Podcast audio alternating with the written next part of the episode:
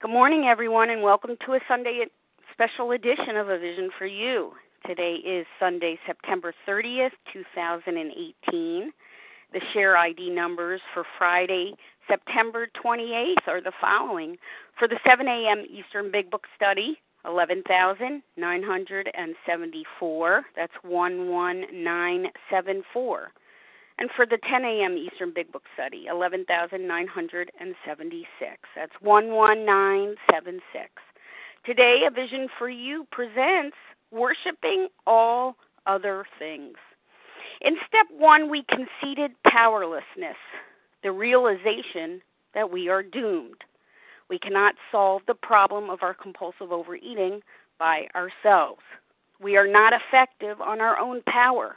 Our personal history of serial suffering has demonstrated that fact, not just with respect to compulsive overeating, but also with regard to unmanageability, to our living a quality life. We've realized that anything that comes from our own resources, our will, our efforts, self knowledge, philosophy, morality, goals, or good intentions won't solve our problem.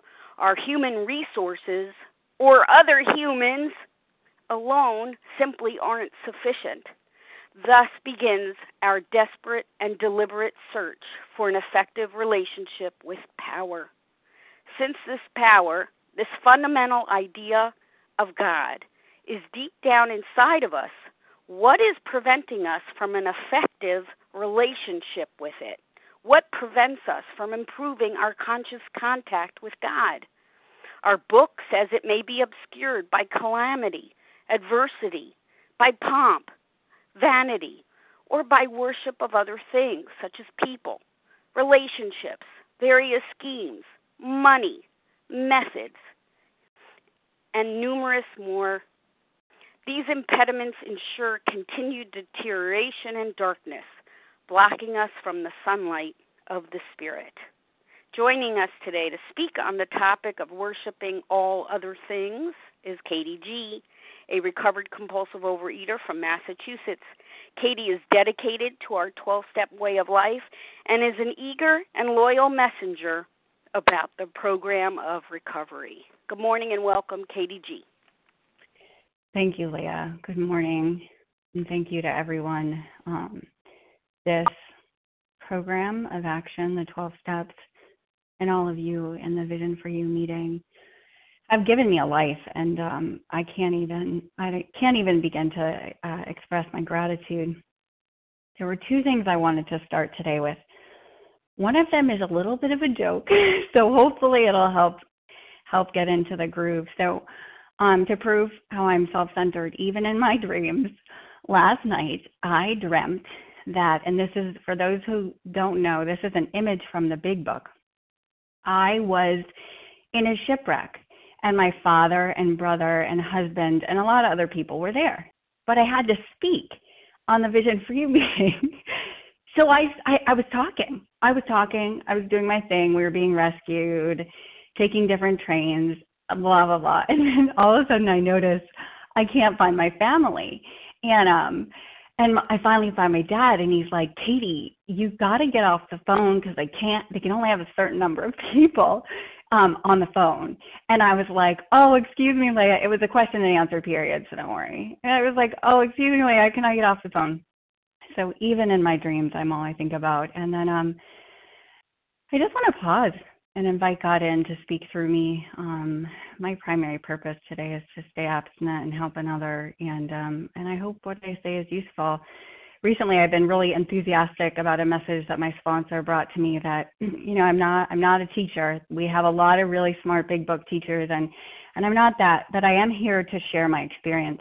Um, when I was asked to to talk, I thought I, I wanted to think about, you know, what, where has my recovery been? Because um, I, I do identify as a recovered compulsive overeater, anorexic, and bulimic, and where has my recovery been since I've identified as that, and um, where have I fallen short, right? Because that's what I'm here to share is, is you know, the mistakes I've made, and then and then how God has like woken me up.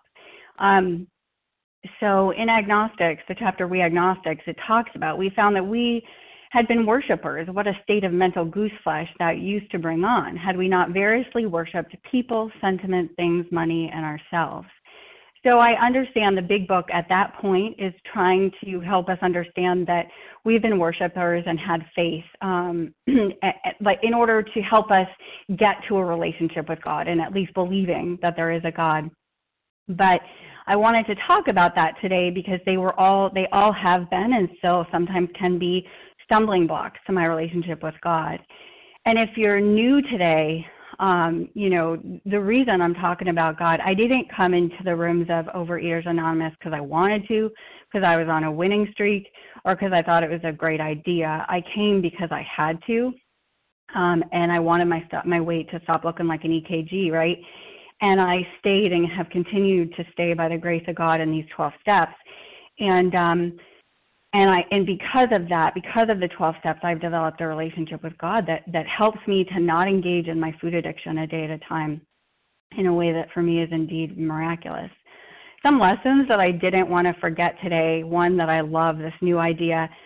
I don't process reality, right? I have an allergy in my body. Okay, so I have an allergy that we know about. I put certain foods and for me, substances, ingredients, and behaviors that sets up an abnormal craving for more. Um, I also, you know, ever since I was a little girl, it was uncomfortable being in my own skin. I had adrenaline going through my legs. I um like a lot of abnormal stuff happened in my life, but I, that's not why I turned to food. I turned to food because I needed some for me a solution to deal with all the feelings I was having. And unfortunately, the solution had really bad consequences. Another lesson I've learned recently is that the big book is not the answer. Now, don't shoot me, just hear me out, okay? So, our big book gives me directions. and what I've learned is the big book gives me directions to experience an answer that is inside of me, right? Like, so the experience is my answer, and the directions are sacred and beautiful. But I can't workshop the methodology, which I have, which is what I want to talk a lot about.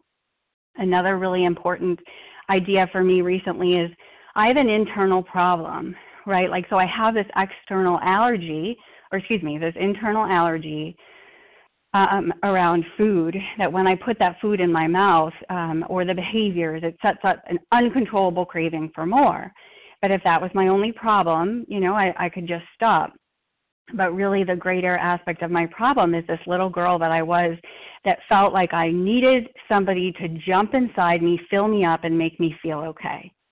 Right? So I have an internal problem and an internal solution. And one of the old ideas that I used to say all the time is my disease is in the parking lot doing push ups. I don't I don't feel that way anymore. Um, through the process of spiritual continued spiritual awakening, I know that the disease is inside of me and that my solution in, is inside of me, which is really good news because if the problem is not, you know, money, sentiment, people, um, then then there is a solution, right? Like things can change because with God's grace, I can change. the final the final kind of message I didn't want to forget today is rebuilding of the ego. So this has like blown my mind recently that this happens to me every day. And I know it's happening when I start to worship different things. And and what do we mean by worship? Well, um, one of my one of a great AA speakers says, if you write down everything you're thinking about during the day, that's what you're worshiping. Um, and I have the reason it's a um, rebuilding of the ego is because I have an exaggerated sense of self-importance. Because instead of being in the moment, asking God for help, saying, "How can I be of service?" Now, this is in a state of entire abstinence, doing the steps, like asking God for help. I'm in my head thinking about whatever it is that I think is going to fix me, right? If I had what you had, I wouldn't feel the way I feel. And that was the lie that got stuffed that that that was my quote unquote reason that I I ate my whole life to to re to help me feel like okay well I don't have this stuff I don't have what you have I'm comparing my insides to your outsides I have no coping mechanisms so this food is going to have to fix it right? And um, and I, I can do a lot of foodalog, but I really am going to choose not to today because I, I have to believe that us all showing up at 8:30 Eastern time on a Sunday morning, we all know the devastation of being in the food. Um, and I'm not going to I'm not going to talk too much about that instead as except to say the consequences of my eating have gotten me up to 228 pounds, down to 110 pounds, um, osteopenia, um, uh, hypothalamic amenorrhea. These are, are conditions, chronic conditions that my body has suffered from. I've had a root canal. Um, my uh, my teeth are, are are great in great shape for a lot of dentist work. Um, you know that's that's been my experience, and the food never worked. The food never worked. Um, so I also wanted to talk about, I love this quote in We Agnostics. It talks about men's minds were fettered by superstitions, traditions, and all sorts of fixed ideas. So the way that I've, I've been trying to grow spiritually is ask myself, so what are my fixed ideas today as a recovered woman? Like, what do I believe about people in my life?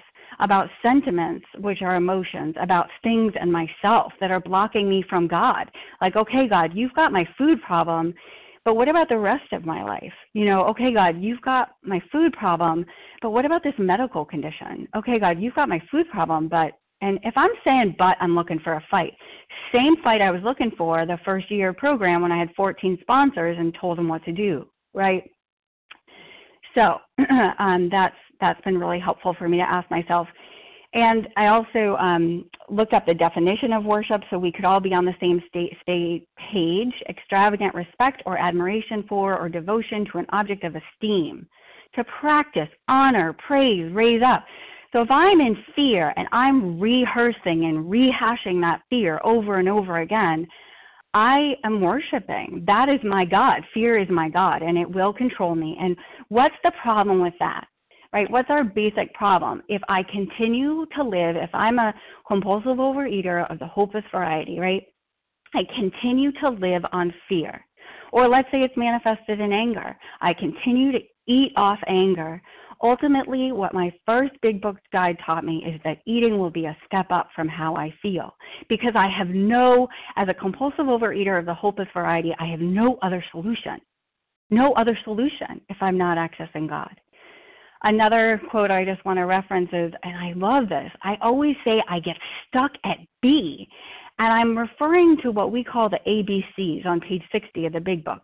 A, that I, where I'm fully conceding before I'm getting into my inventory, I'm on step three. I'm fully conceding to my innermost self. A, I'm a compulsive overeater. I cannot manage my own life.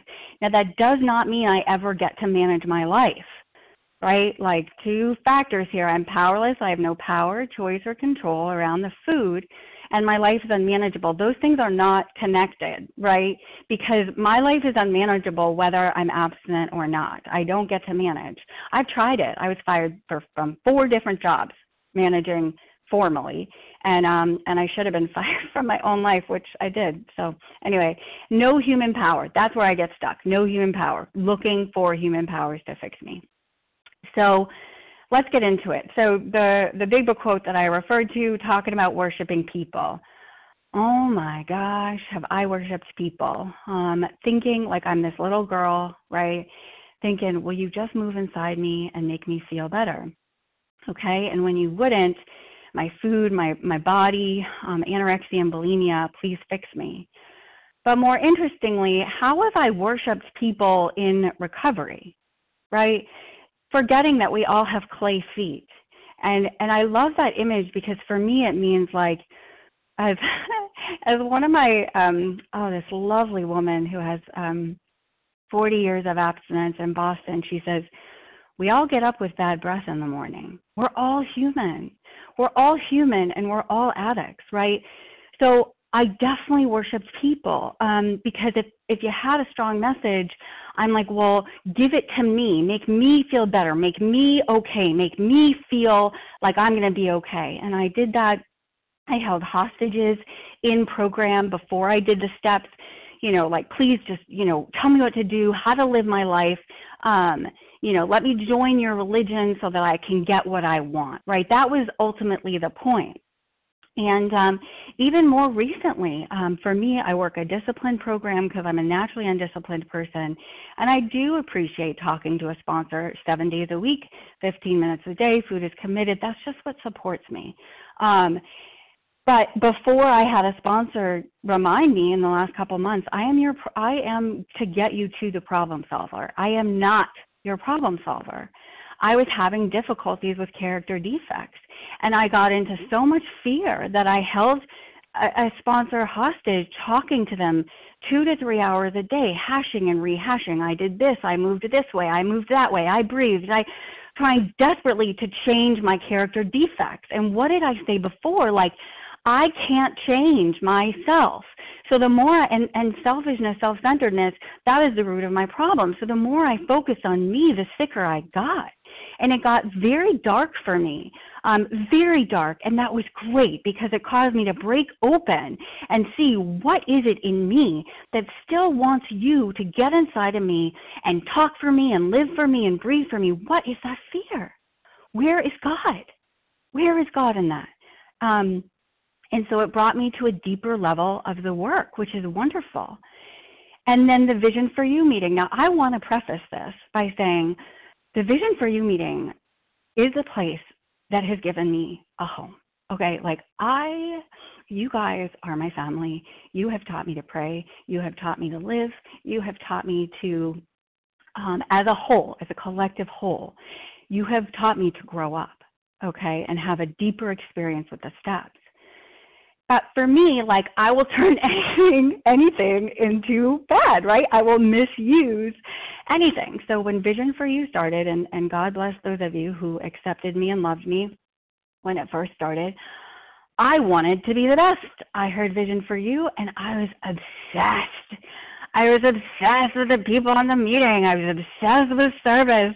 I wasn't working a program of recovery. I was doing the best I could. I thought I was but I didn't realize that going to the meeting didn't get me recovered or keep me recovered. It was all about me. It was like, how fast can I say my name? How much can I share? How many newcomers can I call? How many other people can I call? There was like this hit of adrenaline and getting a high every time I shared. And you're like, Katie G, you're at a 12 step program and you're getting your ego off a 12 step program. Mhm. Yes, ma'am. I fell short. I did and you all heard it. And you know what? You loved me anyway. And if you didn't, you didn't tell it to my face. Thank you, God. Um, you know, and thank you, God, I was able to make amends and realize I can misuse anything. Um, forget that we all have have clay feet. We're all in these rooms for a reason. And I, for me, I came to 12 step to get better because food as my solution killed me, right? It just didn't work. It didn't work. And I'm, I was desperate, dying, and doomed when I came to the rooms of OA because of the damage that I'd done to my body, and I didn't know where else to go. Didn't show up with a lose a winning streak, right? And yet, I will use human powers to make me feel better. And then another way that I used that made me really sick was separating myself from Overeaters Anonymous. And what I forgot is that the Vision for You meeting is a beautiful Overeaters Anonymous meeting. And my self righteousness made me very sick. Right? It taught, we talked about it recently on page 125. He may, he may either plunge into a frantic attempt to get his feet in business, which I did, or he may be so enthralled by his new life he thinks and talks little of little anything else. And I was like, yep, I am going to save all of Overeaters Anonymous. And what's the problem with that? Well, KDG, nobody gave you a cape. You don't know what's best for other people. And I tore apart, there are so many factions of OA. And that makes me so sad because I'm I tore them apart and thought, well, you know, they're not doing it the big book way. They're not doing it my way. They're wrong. They're bad. And that's how that's how I acted. Um and I didn't realize that uh, doing what what that doing the steps allowed me to see is like Overeaters Anonymous is my home, right? I'm quick to see where OA is right. I make use of what it offers We stand on the shoulders of giants. Rozanne was a giant, right? She is our founder. In this sacred community of the Vision for You meeting, we are an Overeaters Anonymous meeting. And I don't know what's best for people. And and you know, God wants me to carry that message and I had to do a lot of work on me about that because um, love and tolerance is my code, right? Meet meet you where you are, as opposed to where I think you should be. All right, that was people. Scared to talk to me? Yeah, me too. All right. All right, then we worship sentiments. So, what are sentiments? Well, primarily feelings, right? So, I wrote, um, I feel, therefore I am. So, I am a dramatic person. You can hear it, right? So, I would have a feeling when I'm not taking my quiet time.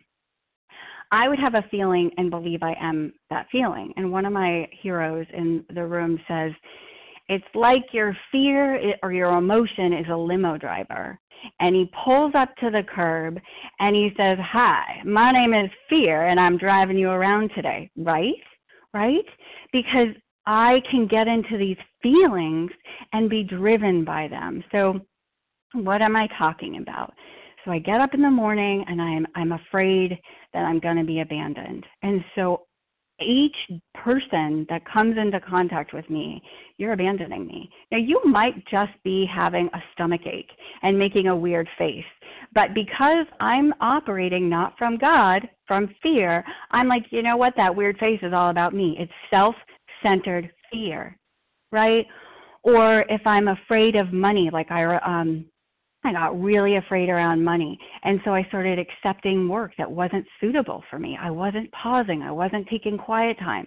Um, I, and what I was doing is creating confusion rather than harmony, which it talks about. I wasn't asking God, what's the right ideal, God, around, around money for me? I was feeling fear and stuffing it down and then letting fear drive me around or anger, you know, just feeling snippy all day. And for me, fear is underneath that anger, but I'm snippy all day. And therefore, I have no power, choice, or control to just let that snippiness come out of my mouth. And I'm snipping at my husband and I'm treating people poorly. My mom used to say to me, Katie, you can't talk to other people that way and that side without that side of me without god without a god connectivity can show up again all right. So, um, what? So, I, I, I'll talk more about what I do today. But one of the things, one of my practices now, is really detaching and taking that quiet time and saying, okay, I have this feeling. So, what would it be like if I invited God in right now? Like the feeling is not a fact; it's just there. Okay, so I, so it's not having some external damage on the rest of the world or it's not having it's not taking lodging itself inside of me so that by the end of the day i'm so blocked off from god that all i can do is stuff kit kat bars and diet soda and and and laxatives into my body because that is the only relief i have. All right so it's intimately connected to my step one and then how did I worship things? Okay, so what are things? Clothes, cars, houses, money, boyfriend, money, children, the big book. So in this program as a recovered woman, um, I came in uh, not um, a little bit different from a lot of you. Um, I came in, thank you God, a little bit younger. And what happened for me, I didn't mean none of you were younger. What I meant is my disease took everything. So um, I came in as a single woman. I didn't have a career. I didn't have um, a spouse. I didn't, um, you know, I was very much on my own. And because of the grace of God and these 12 steps, um, I, you know, was dating people. I met the man that I eventually married, and I would worship things. So, what are my things? Um, if if he like my body, so this I'm in a relationship with this man, and he needs to adore my body. If it's not perfect, he's going to leave. And so, in a state of recovered abstinence, I worshiped exercise, right? Which is not recovered. What I did was I started leaving work. I was so afraid this man would leave me. I used, I acted on that fear. I would leave work while on the clock and I would exercise while on the clock um, and come back after one to two hours and not telling anybody because I just believed that okay, God, you have my food, but I need to make this happen. I need this to happen. Um, and that anyone who knows me knows that that all but cut me to ribbons. It really did. I'll never forget the day that I called somebody. I don't even know that I talked to her anymore, and I just said I have to tell you what is going on. Um, and I just started working with a, a, another recovered sponsor. I said I, am leaving work. I have to get honest right now. Um, my husband, um, well, things. So let me keep focused on that. Like so I wanted that wedding, right? Why? Because again, little girl Katie, I believe if I have the ring, I wouldn't feel the way I feel.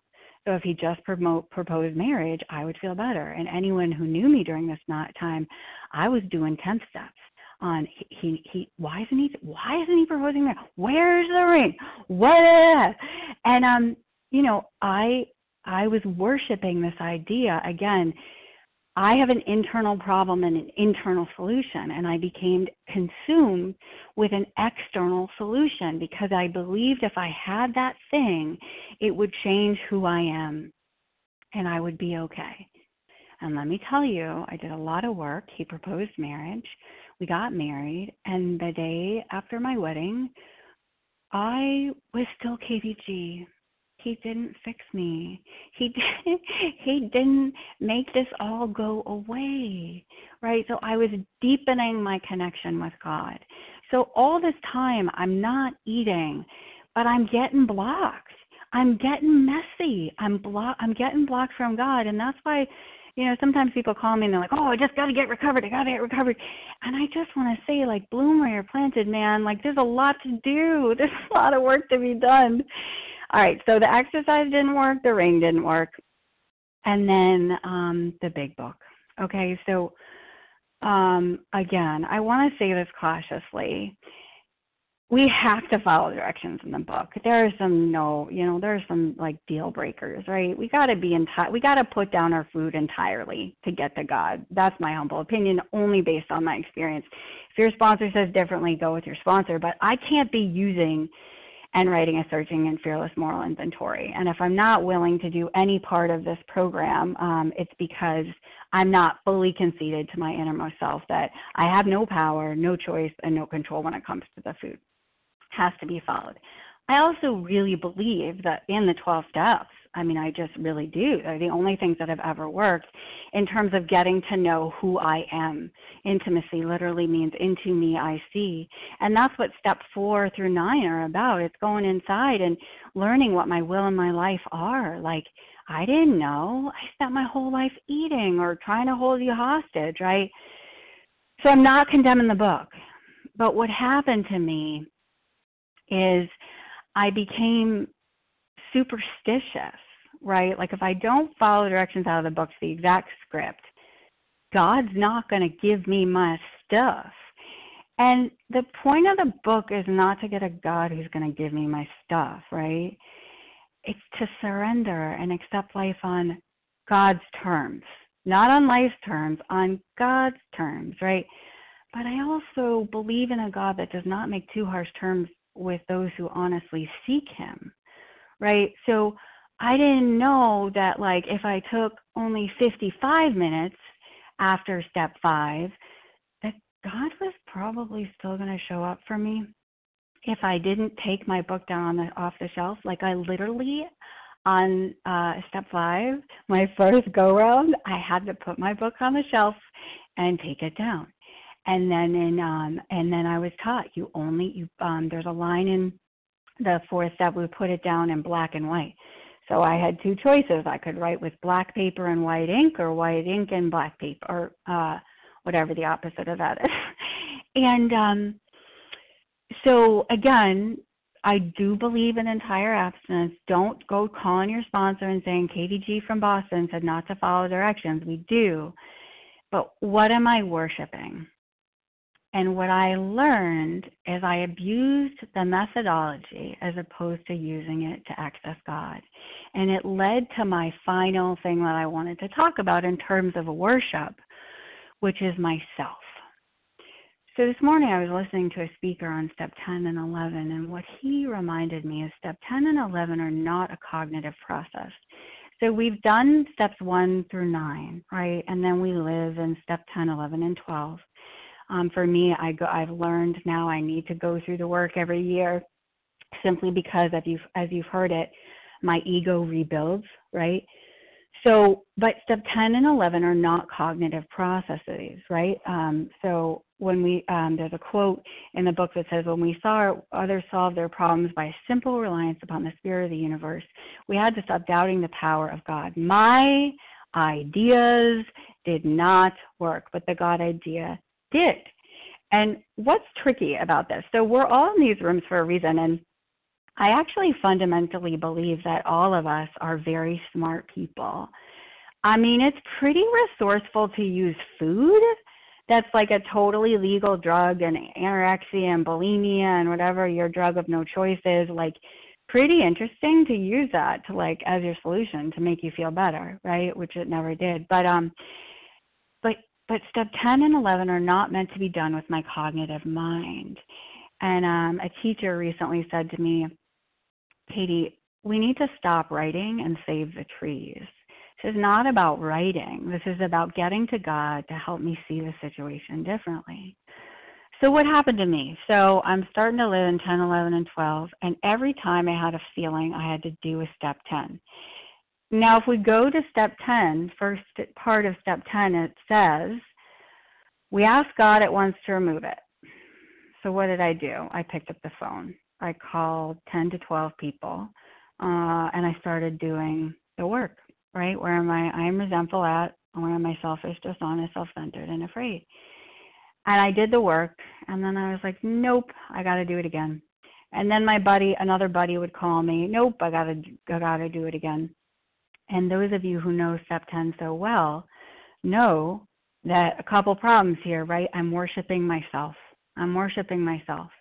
And the whole point of these 12 steps is to get me out of focusing on myself and to start focusing on others.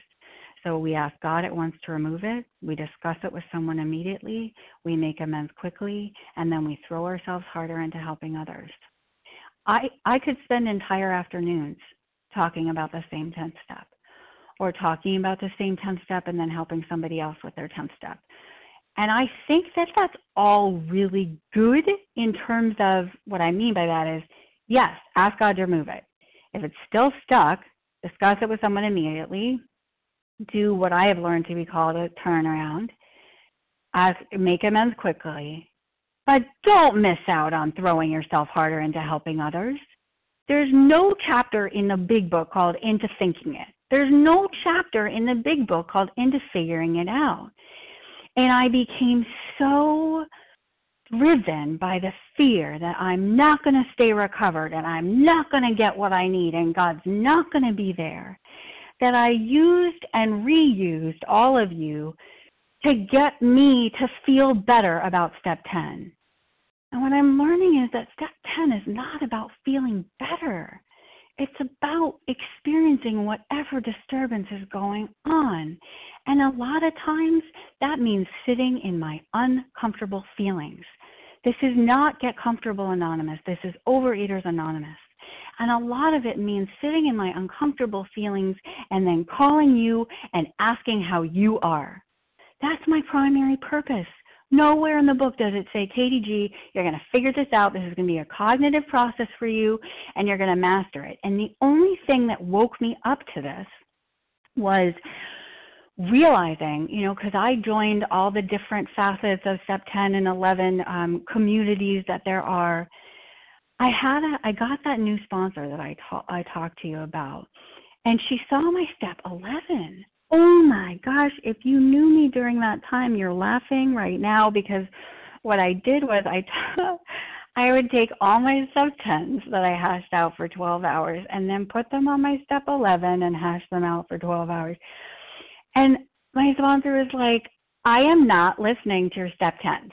No, like figure out your step 10s and I will review your step 11 with you. And I called two of you that day, and I'm going to be honest, I was paralyzed. I was like, how do I do this? I don't even know what I should be doing in step 10. And um, it was a rebuilding of my ego, right? Like I'm thinking, oh well I do 45 step 10s every day because I take this program really seriously and I don't like holding on. And when I hold on that tightly and worship the methodology in the black and white big book, I'm not finding God because I'm God. Right? I'm God and I'm going to figure this out and I'm going to make this happen. And um, so I remember calling one, calling a couple of you and being like, "Well, how do I know if it's a resentment?" And like, it was very humbling because I'm like, I'm Katie G from Boston. I I know what resentments are, and it it was so exciting. I love how God breaks me open because it's led to this process of asking myself, like, so for example, let's say I get irritable about something doesn't necessarily mean that I'm resenting it. And that, and I again, want to say this cautiously, you do what it is that you feel called to do. But sometimes I just snap. Sometimes I just snap, but it's not me snapping and rehashing and refeeling and redoing and like that replay in um in football so that by three o'clock in the afternoon I want to take a gun to my head because I'm so crazy. Sorry, that was a really horrible image. I I I I look to food, which to me the reason I use that horrible image and I apologize is because for me eating is a spiritual death and as in bulimia and anorexia it was a physical death. Um so I, you know, I really thought that I really had to learn, right? Like what is it when I do my step 10? What what needs to happen? Um and then most importantly like how to go to God, right? Like how to pick up the phone when I'm not finding God. And um and that's been phenomenal, right? And then I do my step 11 written inventory. I got to be honest, it's not taking 20 minutes anymore to write it out. Um, and I don't I don't say that to be like, look at me, I'm this recovered person and nothing happens because if you if you know me, you know like I'm in life and life is messy, life is in session, it's happening. Like I get that. But I also am seeing these snippets of where God is helping me thank you God not eat. Thank you God not starve. Thank you God not purge. Thank you God not operate on my adrenaline today right? Like be operating from God, not steamroll other people. Um, recently, I did realize that I committed to work that wasn't consistent with me and God, and it was like, okay, all right, so I can take a different action. And um, and you know what I'm really learning is that God does not make too harsh terms with me, right? Like He's given me this blessed book to access Him. He's given me a blessed sponsor to access him and I get blocked, but I can be accessed. I can access him. And I'm not as much driven by my superstitions and so much of my practice now is separating from my feelings. So recently I had a medical procedure and the day before the medical procedure I find out that the doctor I wanted wasn't doing the procedure. It wasn't at the time I wanted. It was going to be in the middle of the day. It was an hour and away and I had all reasons to not trust God. And they were all superstitions, right? They were all my old ideas. I was falling short because I believed that the doctor was going to do it, the the traffic was going to do it, and I looked back when I've had this medical procedure and it was this perfect day in my head, and how could it not? Oh my gosh, there's no God. And so what did I do? I paused, I prayed, I did review it with some people, and then I laughed because the thing is, we are really funny people. Because if you really think, like at this point in my recovery, if I really think that like superstition, like this having this one doctor do the exact procedure that I need to go do is going to get me the outcome that I want, and then the traffic, and it is going to like that's not how God works. Like God is so much bigger, right? Um, so yeah and i don't i don't um i don't worship that methodology and when i do god shows me so um a few weeks ago i was doing a step 10 and um and i was feeling blocked and i called um a second person and it got off topic in a way that was not supportive and i was able to say that right? So like people are not my God anymore. Or when they are my God, God lovingly shows me. He's like, Katie, why are you making another call? Can you please talk to me? Like, Katie, I'm I'm right here. Like I'm inside you. Like come talk to me. we can figure this out, but you got to give me some attention, right? Like, Katie, you tell people that God is the most most important relationship in your life. Are you spending any time with me, Katie? Um, and, you know, I love the quote we feel that elimination of our eating is but a beginning. A much more important demonstration of our principles lies before us in our respective homes, occupations, and affairs. And there's been a shift for me like, um, thank you, God. I, I came into these rooms um, as a single woman without a family, without a career. I don't know how you mamas are doing it out there, coming in, having that all there, because I learned how to do this um, from the bottom up, and um, as a result, I've had the privilege of knowing like when I need to absolutely put my program first at all times, and um, and then when I need to demonstrate love, tolerance, acceptance with my with my family. Um, and it's tough. It's tough, but these 12 steps teach me so I don't know. I don't know if this has been helpful to you. I mean, I'm learning. I don't worship the process, right? The process gets me to God. Um, knowledge doesn't keep me clean. Self knowledge avails me nothing. Um, the process gets me to God. Um, and I have but two alternatives, right? Like if I if I've passed into a region from which there is no return through human aid, which is true for me. Like I came in these rooms crawling on my knees to join a program called Overeaters Anonymous was a very humbling thing for me. I mean, first of all, like let's consider my ego and the name Overeaters Anonymous. No, thank you. Can I please join a sexy program? right? Like what I'm doing with the food is so gosh darn sexy. It's not. It's not, right? But um I came in crawling because I didn't know how to live my life and I was not on a winning streak. I didn't have a life and I didn't know how to be in the world.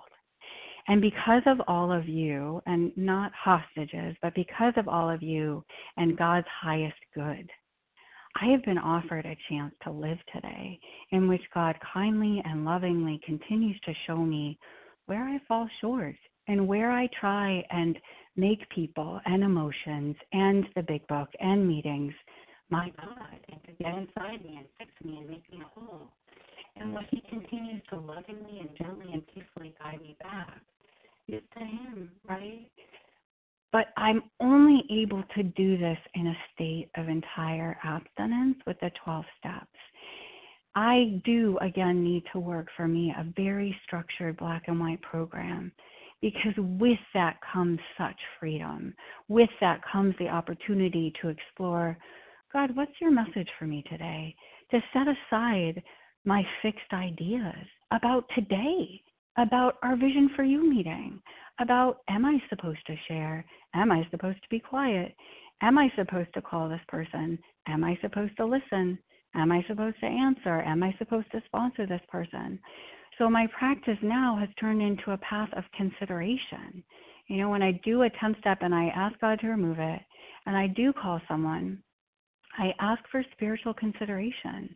And then I take that consideration to God. God, is this is this our path? And I don't have to burn up energy foolishly trying to make arrange life to suit myself. And what are the rewards? Beyond my wildest dreams, like that little girl who used food and anorexia and bulimia as my solution. I don't do it anymore. And that little girl who was so um, adrenalized with like anxious feelings all the time well, when it does get activated, I know what to do, right? One hand over my heart, the other hand over my belly, so I can breathe. And when I hear the judgmental voices, I know it's not about you guys. I know it's about me. I know the problem is me. And I need to look at where am I selfish, self centered, dishon- self seeking, dishonest, and afraid. And that will bring me to the feelings that allow me to be kind, accepting, and loving. And when that's not there, I just I just leave the room. You know, like a lot of times or sometimes when the hubs comes home from work, it is better for me to just leave the room and take some time with God and say, okay, God, who do you want me to be? How do you want me to live? And so this program of recovery and all of you in your experience has allowed me to to like function at baseline. I hate the word normal. In my in my career we use typically developing like other people can just do the right thing. Hubs does the right thing all the time. I need 12 steps over and over again to function at the right thing, to know what the right thing is to do, to know how not to lie, cheat, steal, and manipulate, and to trust that this God, who I did not come in looking for, I just acted as if for a very long time, there's a God for me, with me, that's wanting me to access them at any day, time, day or night and has my back. So I have ceased fighting. I don't have to fight to get my peace. God's got me. God's got this. So I hope that something I have said has been helpful to any of you. Um, I'm doing it with you, and I really mean this. I'm so shoulder to shoulder with you guys. I'm snot nose messy crying. I'm suiting up, showing up, messing up, and doing again. But thank you, God, I'm doing it in a state of entire abstinence with these 12 steps. And thank you for being my teachers. And with that, I pass. Thank you, Katie G, for this inspiring presentation of yours this morning. Thank you for sharing your experience and personal insights with all of us here. Thank you very much. Today's share ID 11,979. That's 11979 for this presentation. Katie G's contact information will be offered at the conclusion of this recording, so stay tuned for that. We will now transition to a question and answer segment. You can ask a question of Katie by pressing star one to unmute. Please give me your first name, first letter of your last name as well. Sarah S. Sarah S. Shannon S. Shannon S.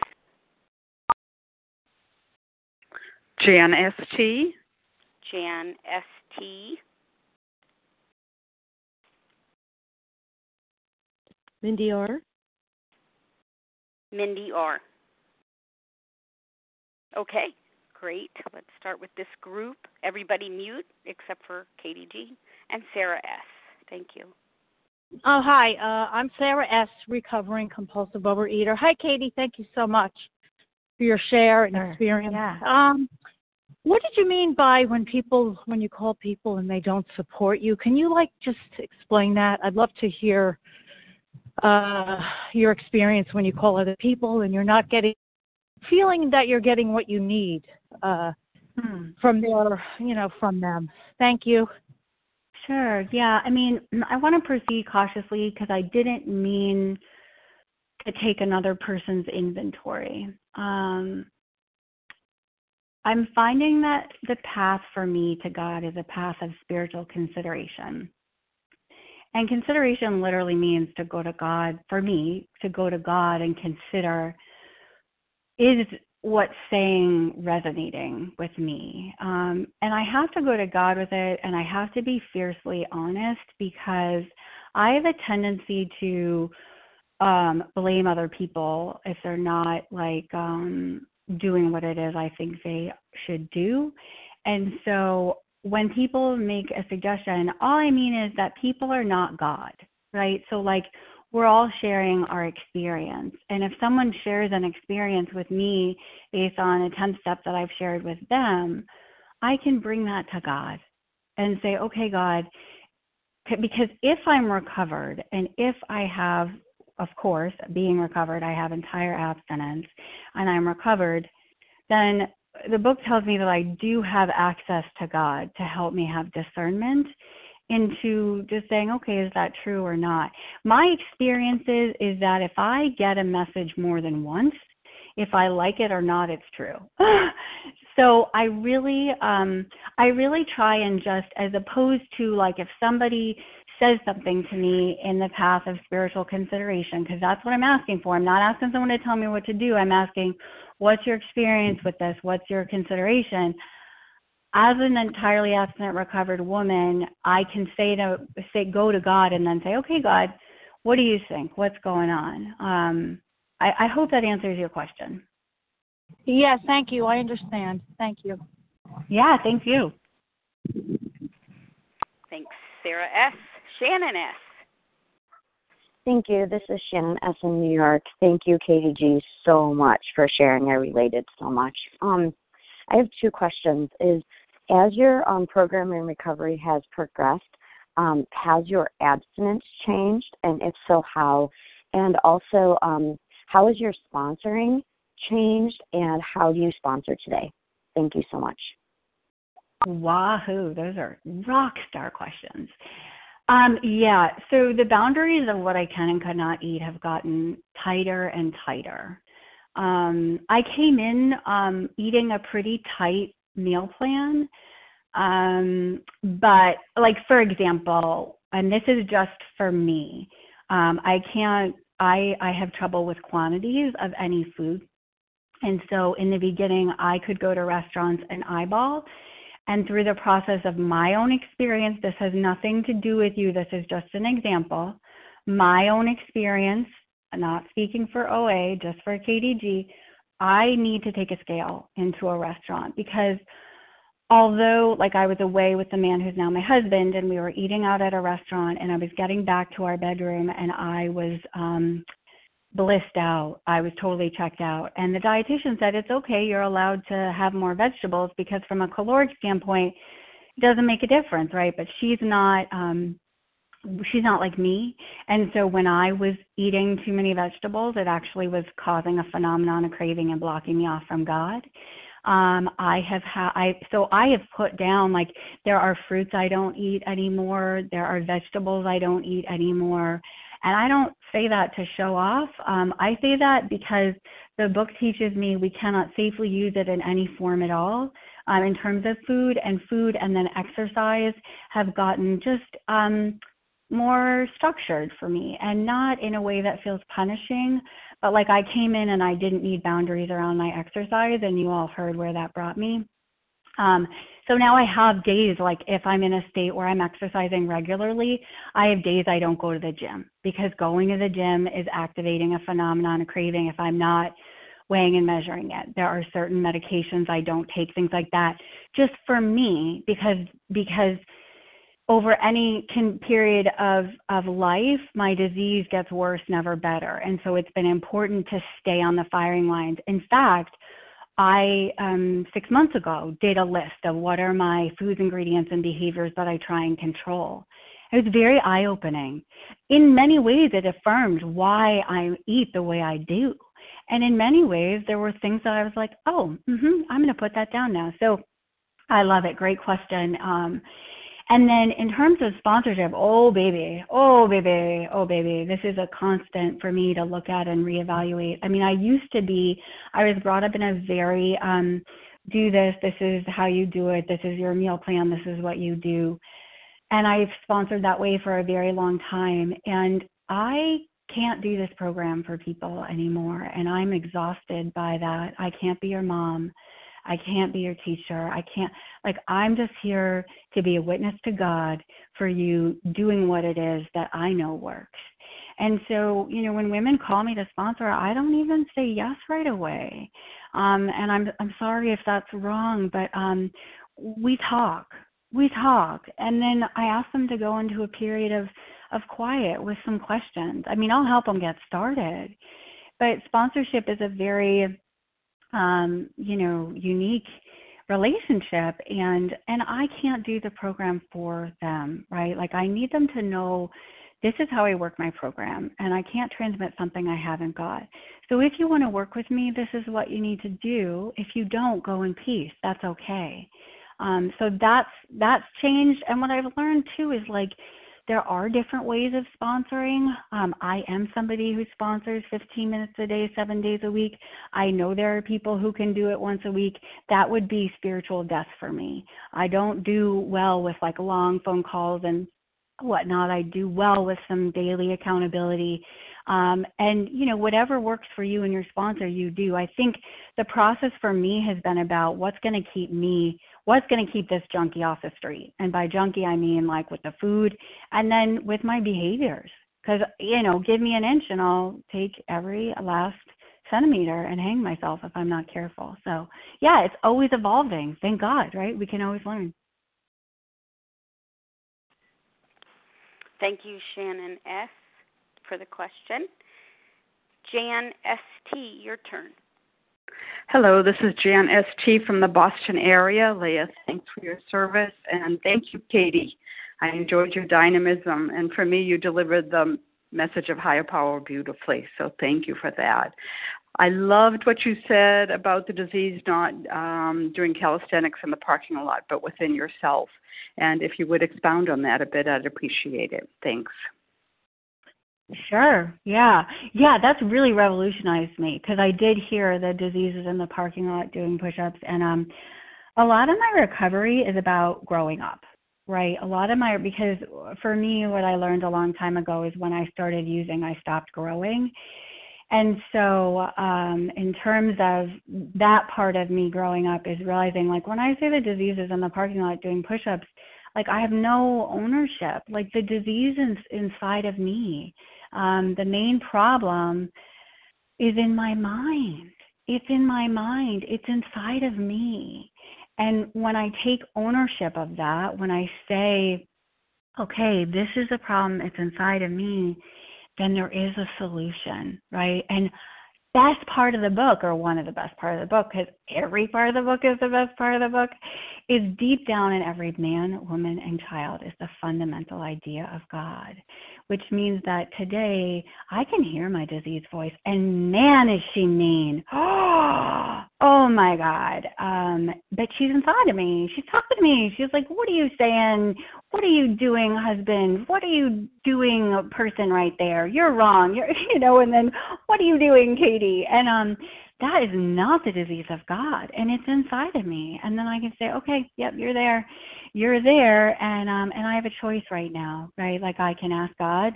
Um a lot of my prayer work is mantras. A lot of the way I stay connected through step 11 is mantras. One of my first recovered sponsors taught me I'm a beautiful woman inside and out. I am worthy of recovery. And I changed that. I'm a beautiful woman inside and out. I am worthy of being a mom. I'm a beautiful woman inside and out. I am worthy of sitting right here. Um yeah, so I just it, it really has revolutionized me that like that hole that we talk about that or for me that I've experienced since I was a little girl, that's inside of me. That restlessness, irritability and discontentedness, that's inside of me. Um I, I hope that answers your question. Does it answer your question? Let's assume that's a yes. Okay. okay. unless we hear otherwise. Yeah, exactly. Thanks, Jan St. Mindy R, it's your turn. Star one to unmute. Hi. Um, did you call Mindy? Hi, Mindy. Yeah. Good morning. Hi. Hi. Good morning. Um, thank you so much for your service and everything that you guys are doing um, to help us recovery people, or to help us to recover. In my case, thank you, Katie, for your your um, beautiful um, every day. I listen to you guys every day.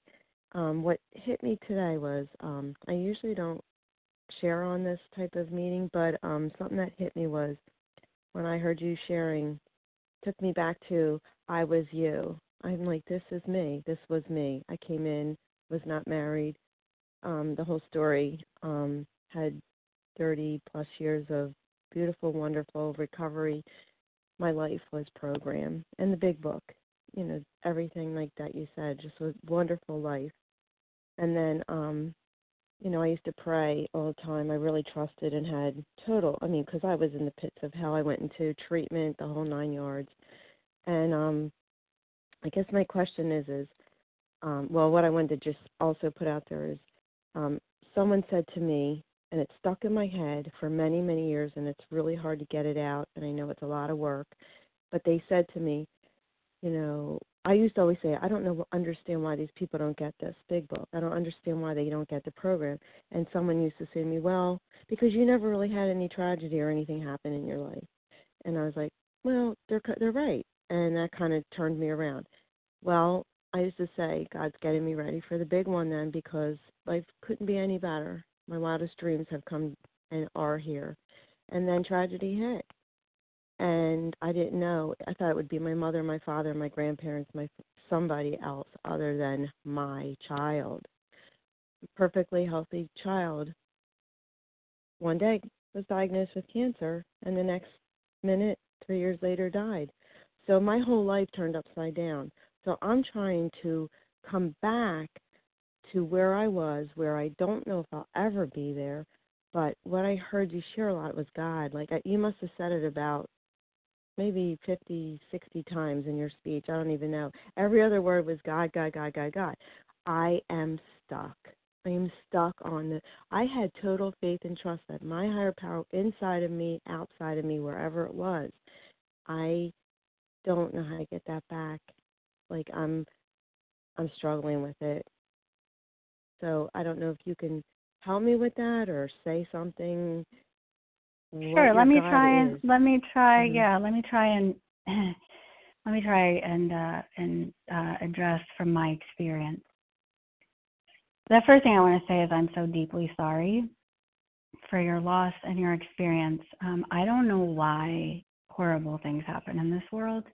I don't. Um, and I too have had to reconcile with a lot of difficult challenges because life is in session and it's very painful.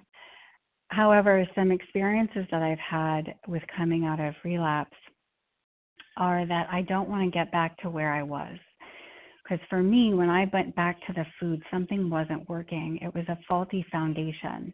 So to go back to where I was, number one, is not possible. It's not possible. We cannot we cannot rewind the clock and we cannot we cannot make ourselves go back but it also isn't really what I want to do because if I've relapsed and I've had a problem with step one, section A, and I'm saying I have problems and I have power, choice, or control around the food. And so I would encourage you. Um, obviously, the big book tells us we can seek outside resources, and I want you, I want to encourage you to do that. I, I'm sure you already have, but um, you know, with with the um, tragedies and life experiences that I have faced, um, I have had to get some external support, and that's okay.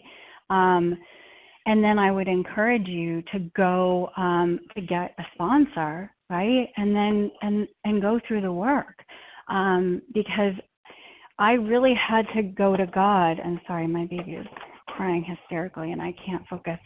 Um, I had to go to God and somehow reconcile that God was not a Santa Claus God and and come to my own belief about why bad things happen. And that's not for me to project onto you and we can talk offline as to what my understanding is. We all come to our own understanding um, for me god really is there to hold my hand and help me and and and the tragedies that have stuck struck my life have been opportunities to go to God and ask Him to help me heal.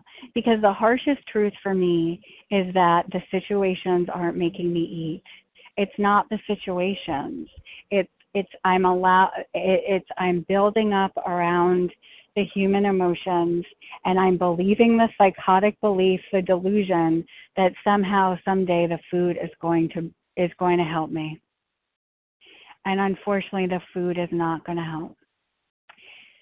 So I don't know if that helps, um, but uh, I would encourage you to seek out support. You're welcome to call me, um, and and and I just know on this fellowship right now that is listening in, there are hundreds of us walking through journeys that are not straight and pretty and and and fun flavored, and they're doing so abstinently with some joy. So I, I hope that helps. Thank you. Thank you, Mindy R., for your question this morning. Who else has a question for Katie G? Star Ginger one. C. Hey, Ginger. Roanne M. Roanne M. Ramona Sharon A. K. Sharon K. Who did I miss back there? Ramona A. Ramona A. Thanks. Leslie M. Leslie M.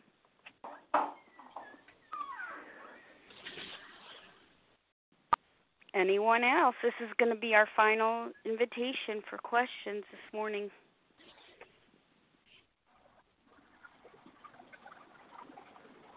Going once, twice, three times. Okay. Ginger C. Everybody else mute, please. Good morning. Oh, Katie, thank you so much for a beautiful presentation this morning. This is Ginger C, recovered in Colorado. And um, I just love it. It just reminds me, you know, are, you, are we leaning in or are we leaning out? And on 51, it says, when many hundreds of people are able to say that the consciousness of the presence of God is today the most important fact of their lives, they present a powerful reason why one should have faith. So I'm just curious, you know, we wake up in the morning, we practice this 86 and probably go into a meditation. What are you doing throughout your day to stay close and connected, those minutes in between? Thank you, Ginger. What a great question. One thing I do want to say is that um, I follow the book to the best of my ability with 84 to 88, and it's changed.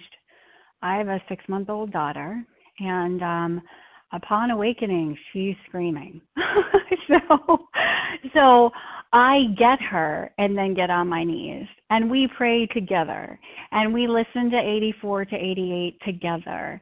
And God has not been cutting himself off from me. So um, I would love to say that I wake up at 3 a.m.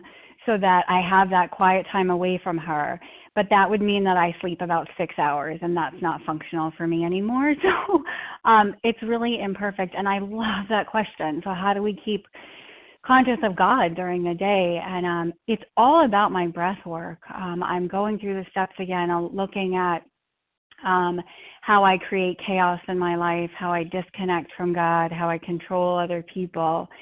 And, uh, and and what I'm learning, what you all have taught me, is God is as close as the breath.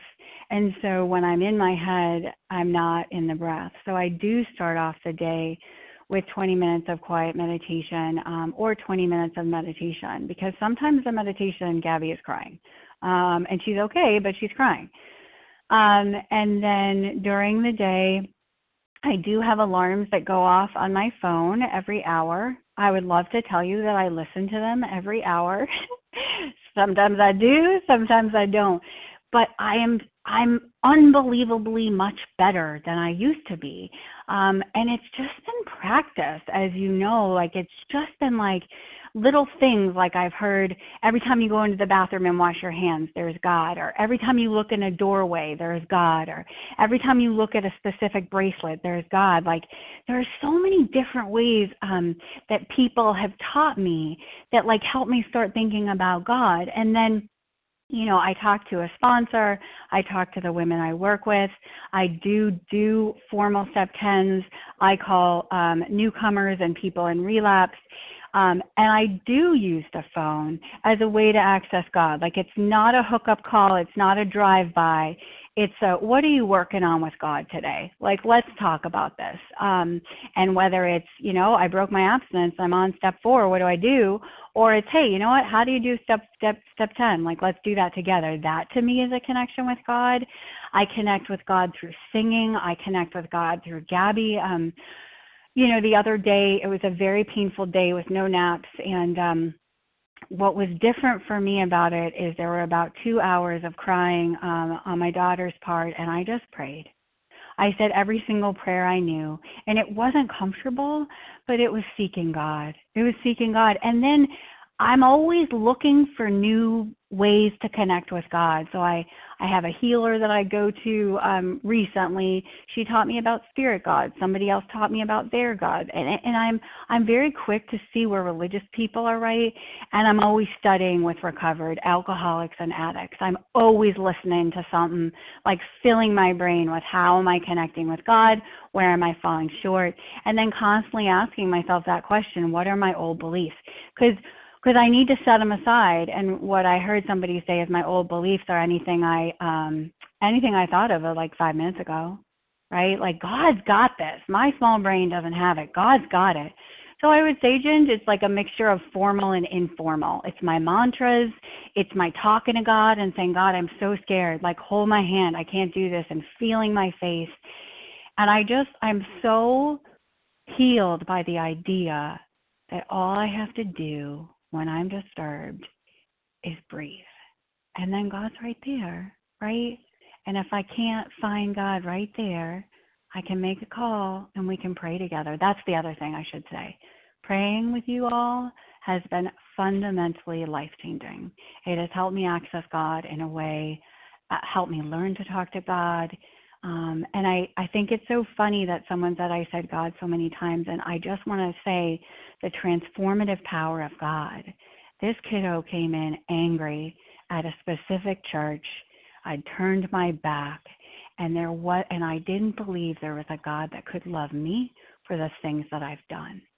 And today, to be a woman who talks about God that often, that's not me. That's not me. And it's so amazing. So, so, so good job, God. Let's keep doing it. so that's it. Thank you so much. Thanks, Ginge. That's Ginger C. Roanne M., your turn. Hi, this is Roanne M. in New York. Um, Katie, thank you so much for your share this morning. It was very helpful. Um, I don't remember the exact verbiage that you used, but you said something along the lines of if you think, if it comes to you twice or you think it twice, then it must be true. Um, I don't, I don't, I was wondering if you could expand yeah. upon that. Yeah, yeah, yeah, absolutely. That like, yeah, that like hit me hard because I've been yeah having some thoughts about things in my life. So if you could talk about that a little bit. Okay, so let me just discern, uh, distinguish what I was talking about. I have obsessive thinking, so I wasn't talking about that because um, I can think obsessively and then be like, oh, that's a good idea. That's not what I was talking about.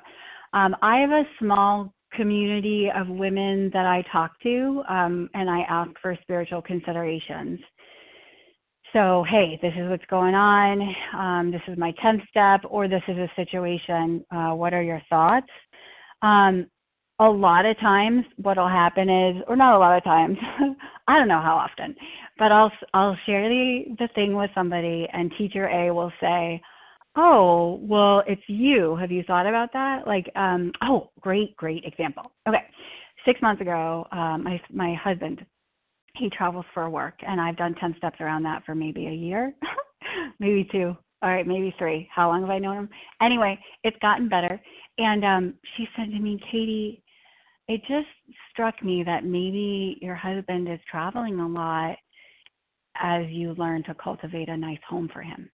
Because the truth is that there are times when I'm not cultivating a nice home for him, and him going away is actually a, a really nice gift for him to be away which is an ugly truth. And um you know i am a recovered woman and i i i don't always do a great job but i'm working on it with god and he's changing me and i see that.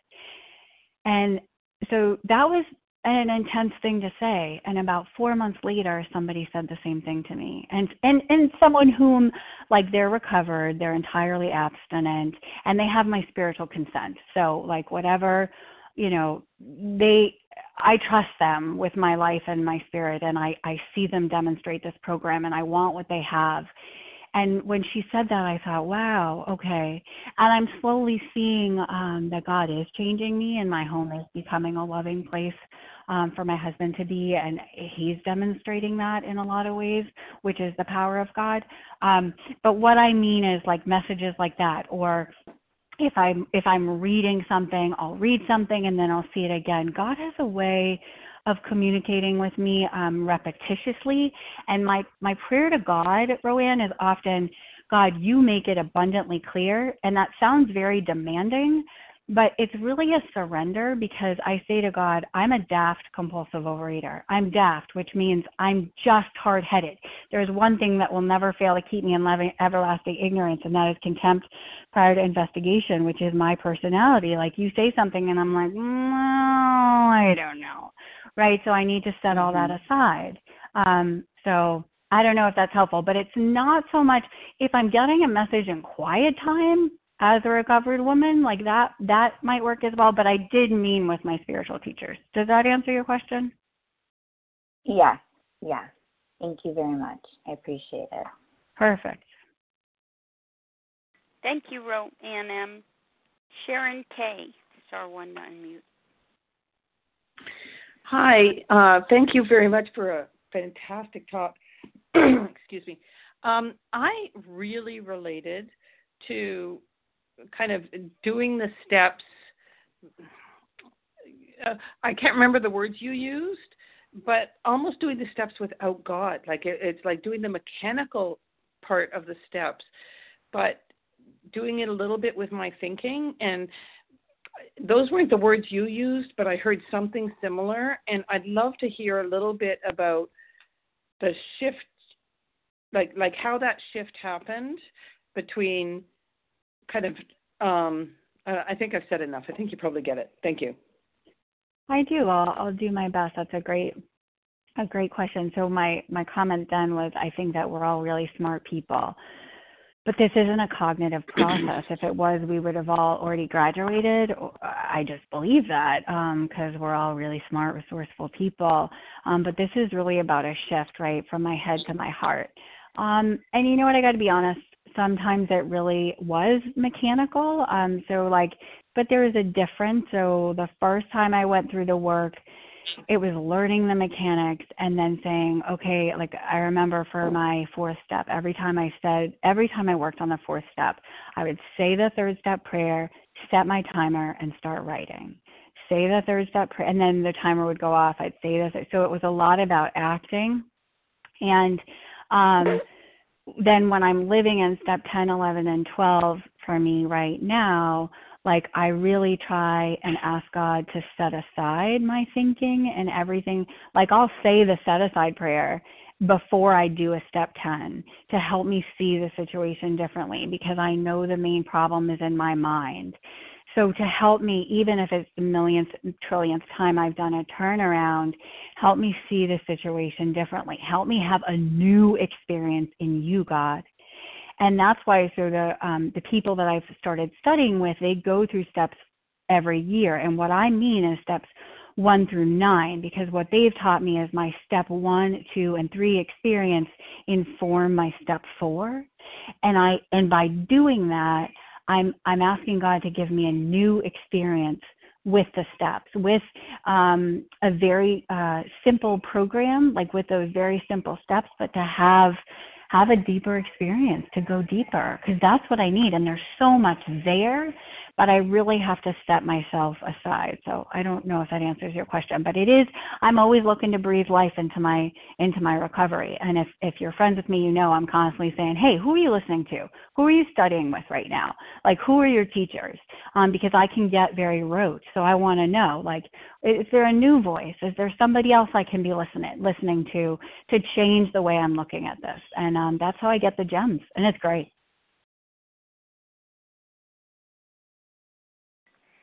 Thanks, Sharon K, for the question. Ramona A, your turn.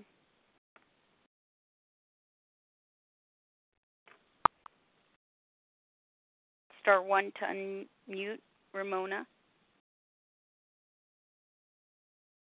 Hi, this is Ramona A. I hear you. Okay, thanks. I thought I was unmuted, but sorry. Thank you, and thank you, Katie, for just a wonderful, wonderful, uh, you know, discourse and and all the answers. And probably you've said some of what needs to be said to answer this question too. But I've lived with something that has been a painful experience for, you know, close to 40 years and isn't seems to be rectified now for the most part. And I'm sponsoring somebody whose situation is, for the reason isn't the same, but the situation is the same. And every time anything happens, it's like eating. Uh, so I don't eat sugar, but if I were to eat anything with sugar in it, it would just trigger the automatic reaction. And so anytime anything happens, it it's vaguely like it used to be, it triggers that reaction.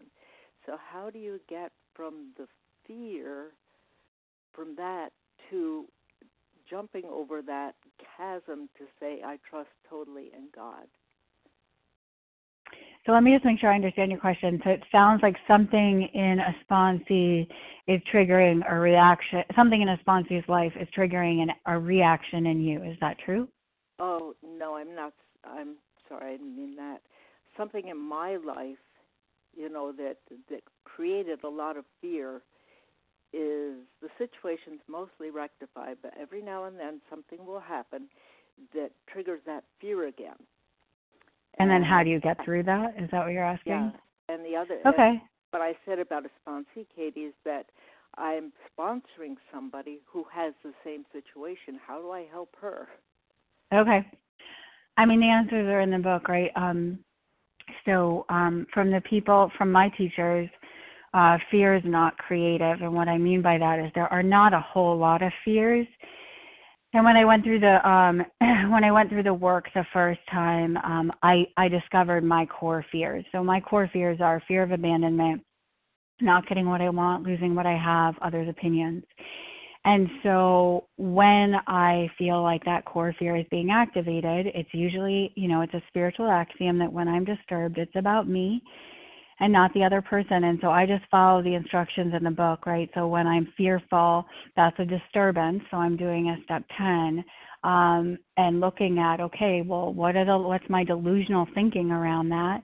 What are my self-seeking behaviors around that? What are my you know, like, am I trying to, like with the doctor's office, am I trying to control who the doctor is? Like, I'm afraid I'm not going to get what I want. So, am I trying to control the doctor's office? How am I reacting?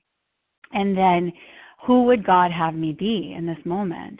Um, and I, uh, and I do a lot of prayer and meditation. I share it with others, um, and I do a lot of um, spiritual expansion work. So, like uh, people who teach me things like, you know, these feelings are real, but they're not true. So, a lot of, um, you know, things that um, support 12 step, but are not are not 12 steps that I can talk with you offline. But to just continue expand to expand my relationship with God and like being able i think what i want to share is that my experience with this is i'm able to feel the fear and take actions anyway and by taking the actions that are not reactions like i had another medical thing come up where the reaction would have been not going right? But the action I was able to take was doing the turnaround work, asking God for help, asking for prayers, showing up, being in my body, not disconnecting, not eating, and walking through it, right? And just really um, surrounding myself with this program from from start to finish and what i'm seeing is over time the frequency intensity and duration of fears are changing. And there are just times I have a spiritually fearful day.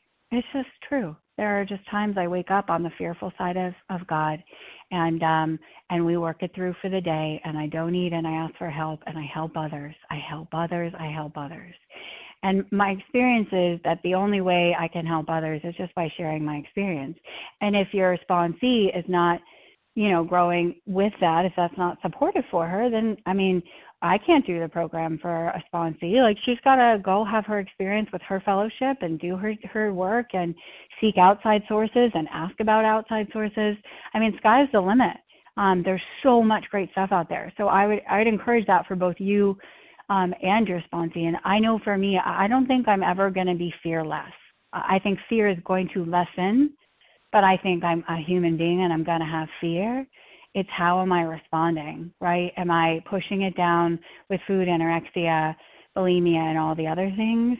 Or am I really trying to sit with it? And if I have to sit with it with my sponsor or a friend, that's awesome. That's awesome. That's how I've gotten through this. Um, that's that's life, and it's good. I hope that answers your question. Yeah, thanks, Katie. It gives me lots of ideas. Sure. Thanks for the question. Thank you, Ramona A. Our final question this morning comes from Leslie M. Star one to unmute, Leslie. Thank you. Thank you, Leah, for your service. Uh, this is Leslie M. I'm a recovered compulsive overeater from Long Island, New York. Uh, Katie, I want to thank you for your share. It was fantastic. The one thing I was wondering if you could give it, uh, clarify a little bit was you said that when you do your step 11s, that you used to include your step 10s in there, and that's basically what I find myself doing. So I was wondering if you could perhaps, you know, um, speak a little bit more to that. Yeah, it's wicked confusing sometimes for we who like to rehash it, isn't it? I know, I know. Because what if I forget it? What if I forget the resentment and then it comes again? Yeah. So for me, it's just all about been about discernment, right? Like so when I retire at night, I constructively review my day. That's the first part of step 11. so I'll ask myself some questions like, is it done? Did I get through it? And for me, I still will write like, if it's something I'm done with, I'll be like hubs, and then I'll just write what I learned. And you know, if I made an amend. So I do, I do like mention it because mm-hmm. it helps me to mention it to God. Um, but what I'm learning is there's no award, award out there, and if there is, please let me know. There's no award out there for the perfect step 11. So it's not like the more I write, the more God's like, "Way to go, Katie." So um, it's really about like, am I done with it? And to be honest, sometimes I'm not done. Sometimes I'm not done. And what I do for me, what helps me is I use that formal written part of step 11 um, to inform my prayer, my meditation and then my discussion with my sponsor, um, just as a way of saying, asking God for spiritual considerations, um, and then asking my sponsor for spiritual considerations, and then allowing it to inform the next day, right? So if I fell short with hubs yesterday, how am I going to learn the lessons that I learned yesterday? How am I going to incorporate that into today? And I find the sex ideal prayer is very helpful. So I earnestly pray for the right ideal, guidance in each questionable situation, sanity, and the strength to do the right thing. And I pray that as a wife as a mom, as a member in good standing of Overeaters Anonymous, as a friend, as a worker, in all my ideals, in all the roles I play. So it's really just discernment and, and remembering too, like God goes with us no matter what. God does not make too harsh turns with those who honestly seek him. And I'll just say this. If I haven't if I haven't finished with a resentment and I, I forget about it on my step 11, guess what? It's to come back going to come back. God is that loving. God's like, Katie, I love you so much. I'm going to help you find that resentment again. I promise. So then you'll be like, oh, yeah, there it is. And the most important thing, right, is that we have integrity with our program. We don't allow those resentments to build up to the point that eating is a step up, right? That's that's the bottom line. But between that, again, there's no there's no awards out here. This is like, how is my connection with God going, and how how am I letting God change me? So I hope that mm-hmm. helps. And if you want to talk more, it's it's it's an ongoing process. Let me know. Thank you. Thank you, Leslie M. And thank you to everybody who asked questions this morning. And of course, thank you, Katie G, for your time and your effort in presenting this beautiful share this morning. It's been so helpful. Another example of a transformed mind, a transformed life. Thank you so much. Again, today's share ID 11,979. That's 11979. We're going to close it this time from page 164. You'll find it in a chapter entitled A Vision for You. Our book is meant to be suggestive only. We realize we know only a little. God will constantly disclose more to you and to us. Ask Him in your morning meditation what you can do each day for the man who is still sick. Answers will come if your own house is in order. But obviously, you cannot transmit something you haven't got. See to it that your relationship with Him is right, and great events will come to pass for you and countless others. This is the great fact for us. Abandon yourself to God as you understand God. Admit your faults to Him and to your fellows. Clear away the wreckage of your past. Give freely of what you find and join us we shall be with you in the fellowship of the Spirit, and you will surely meet some of us as you trudge the road of happy destiny. May God bless you and keep you until then.